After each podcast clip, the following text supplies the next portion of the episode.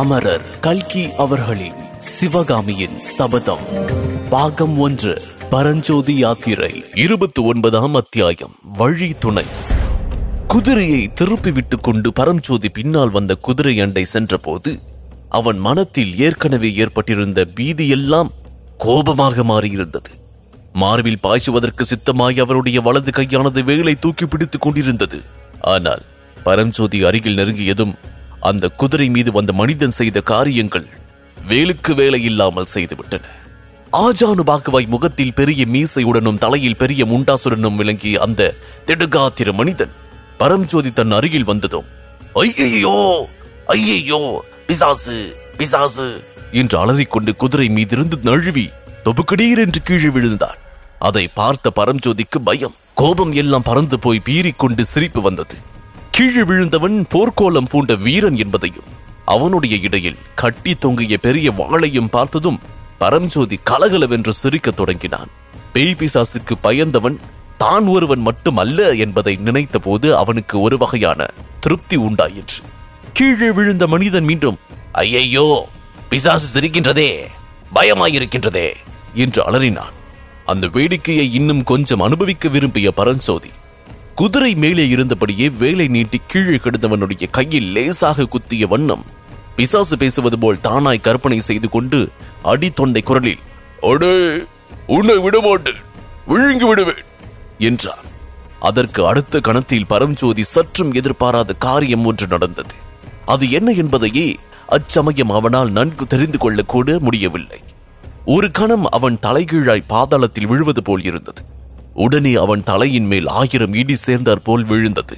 அடுத்தபடியாக அவனுடைய மார்பின் மேல் விந்திய பர்வதம் வந்து உட்காருவது போல் தோன்றியது.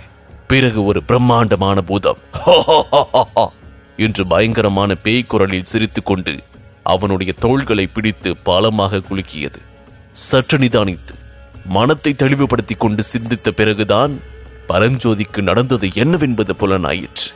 பரஞ்சோதி தன்னுடைய வேலி நுனியினால் கீழே கிடந்தவனுடைய கையை லேசாக குத்தி விழுங்கி விடுவேன் என்று கத்தியவுடனே அந்த மனிதன் பரஞ்சோதியின் வேலை கெட்டியாக பிடித்து கொண்டு ஓர் இழுப்பு இழுத்தான். அவ்வளவுதான். பரம்ஜோதி குதிரை மேலிருந்து தடால் என்று தலை குப்புற கீழே விழுந்தான். உடனே அந்த மனிதன் மின்னலை போல் பாய்ந்து வந்து அவனுடைய தோள்களை பிடித்து குலுக்கினான். அதோடு நீ பிசாசு இல்லை மனுஷன்தான் பிசாசு மாதிரி கத்தி என்னை பயமுறுத்த பார்த்தாய் அல்லவா? நல்ல வேடிக்கை. ஆஹா. என்று உரத்த குரலில் சிரித்துக்கொண்டு கூவினான்.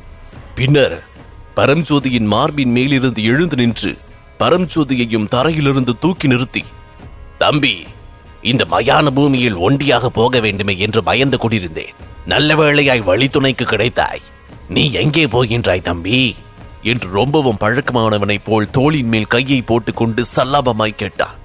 பரம்ஜோதி சற்று முன் நடந்த சம்பவங்களினால் பெரிதும் அதிர்ச்சி அடைந்தான் ஒரு பக்கம் அவன் உள்ளத்தில் கோபம் பொங்கிக் கொண்டிருந்தது அவமானம் ஒரு பக்கம் பிடுங்கி தின்றது. தன்னை இப்படியெல்லாம் கதிகலங்கு அடித்தவன் சாமானியப்பட்டவன் அல்ல. மகா பலசாலியான வீர புருஷன் என்பதை அவன் உணர்ந்திருந்தான். இதனால் அம்மனிதன் பேரில் ஒருவித மரியாதையும் அவன் மனத்தில் ஏற்பட்டிருந்தது. ஆனால் எந்த ஊருக்கு போகின்றாய் தம்பி? என்று அந்த ஆள் கேட்டதும் புத்த பிக்ஷு செய்திருந்த எச்சரிக்கைகள் ஞாபகத்துக்கு வந்தன. தன் தோல் மேல் இருந்த அவனுடைய கைகளை உதறி தள்ளிவிட்டு நான் எந்த ஊருக்கு போனால் உனக்கு என்ன? என்று வெறுப்பான குரலில் கேட்டான் பரஞ்சோதி. எனக்கு ஒன்றுமில்லை அப்பா ஒன்றுமே இல்லை. இன்று ராத்திரி வழித்துணைக்கு நீ கிடைத்தாயே அதுவே போதும். ஏதோ ரகசிய காரியமாய் போகின்றாயாக்கும். ஆனால் இப்படி சொல்லி நிறுத்தி அந்த வீரன் பரம்ஜோதியை சற்று கவனமாக உற்று பார்த்தான். அந்த பார்வையின் கருத்தை உணர்ந்து கொள்வதற்குள்ளே மறுபடியும் அவன் தரையிலே விழும்படி நேர்ந்தது. ஒரே நொடியில் அவ்வீரன் பரம்சோதியை கீழே தள்ளியதும் அல்லாமல் தரையில் அவன் அருகில் உட்கார்ந்து கழுத்து நெறித்து பிடித்துக் கொண்டான். நீ வாதாபி ஓட்டனா இல்லையா? சத்தியமாய் சொல் என்று கடுமை நிறைந்த குரலில் கேட்டான். பரம்சோதிக்கு கோபத்தினாலும் வெட்கத்தினாலும் கண்களில் ஜலம் வரும் போல் இருந்தது. அவன் விம்மிக்கின்ற குரலில் நீ சுத்த வீரனாக இருந்தால் என்னோடு எதிர்க்கெதிர் நின்று வாழ வேலை எடுத்து சண்டை செய்யும் என்றான். உன்னோட சண்டை போட வேண்டுமா? எதற்காக அப்படே? நீ வாதாபி ஒற்றனாயிருக்கும் பட்சத்தில் உன்னை இப்படியே யமனுலகம் அனுப்புவேன். நீ ஒற்றன் இல்லை என்றால் உன்னோடு சண்டை போடுவேன். நாம் இருவரும் சிநேகிதர்களாக இருக்கலாம். நீ ஒற்றன் இல்லை என்பதை மட்டும் நிரூபித்துவிடு. இதோ இம்மாதிரி ரிஷப லட்சணை உன்னிடம் இருக்கின்றதா? என்று கேட்டுக்கொண்டு அவ்வீரன் இடது கையினால் தன் மடியிலிருந்து வட்ட வடிவமான ஒரு செப்பு தகட்டை எடுத்து காட்டினான். பல்லவ சாம்ராஜ்யத்தில் பிரயாண அனுமதி பெற்ற ராஜதூதர்களுக்கு அடையாளமாக கொடுக்கும் ரிஷப முத்திரை பதித்த தகடு அது. பரஞ்சோதியும் வேண்டா வெறுப்போடு தன் மடியிலிருந்து மேற்படி முத்திரை தகட்டை எடுத்து காட்டியதும் அவ்வீரன் பரஞ்சோதியின் கழுத்தை விட்டதோடு அல்லாமல் அவனை தூக்கி நிறுத்தி ஆர்வத்தோடு ஆலிங்கனம் செய்து கொண்டு தம்பி என்னை மன்னித்து விடு. உன் முகக் கலையை பார்த்தாலே சொல்கின்றது.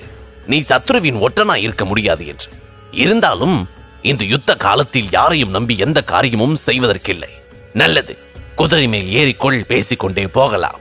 என்று கூறி அவ்வீரன் தன் குதிரை அண்டை சென்று அதன் மேல் வெகு அவகமாய் தாவி ஏறி கொண்டான். பரம்ஜோதி தனக்குள் இவனுடன் பேச்சு என்ன வேண்டி கிடந்தது? இந்த மலைப்பாதையை தாண்டியவுடன் இவனை ஒரு கை பார்த்து இவனுக்கு புத்தி கற்பிக்காமல் விடக்கூடாது என்று எண்ணிக்கொண்டே தன் குதிரை மீது ஏறிக்கொண்டான் மாலை மங்கி இருளாக கணிந்து கொண்டிருந்த முன் இரவு நேரத்தில் வானம் எல்லாம் வைரசுடர்கள் என்று மின்னத் தொடங்கியிருந்த நட்சத்திரங்களின் லேசான வெளிச்சத்தில் இரு குதிரைகளும் சேர்ந்தாற்போல் போகத் தொடங்கின. இதன் தொடர்ச்சியை முப்பதாம் அத்தியாயம் மயூரசன் மண் இதில் தொடர்ந்து கேட்கலாம். இக்கதையினை உங்களுக்காக வாசித்து நான் டிஜே முருகா. உங்கள் கருத்துக்கள் மற்றும் விமர்சனங்களை ஃபேஸ்புக் மூலமாக தெரிவிக்க Facebook dot com slash Murugan dot radio மற்றும் Instagram handle Murugan dot DJ மேலும் ஐந்து நட்சத்திர மதிப்பெண் வழங்கிட ஆண்ட்ராய்டு மற்றும் ஆப்பிள் ஸ்டோரில் சவுத் ரேடியோஸ் டாட் காம் என்ற செயலியை தரவிறக்கம் செய்யுங்கள். மீண்டும் சந்திப்போம். நன்றி வணக்கம்.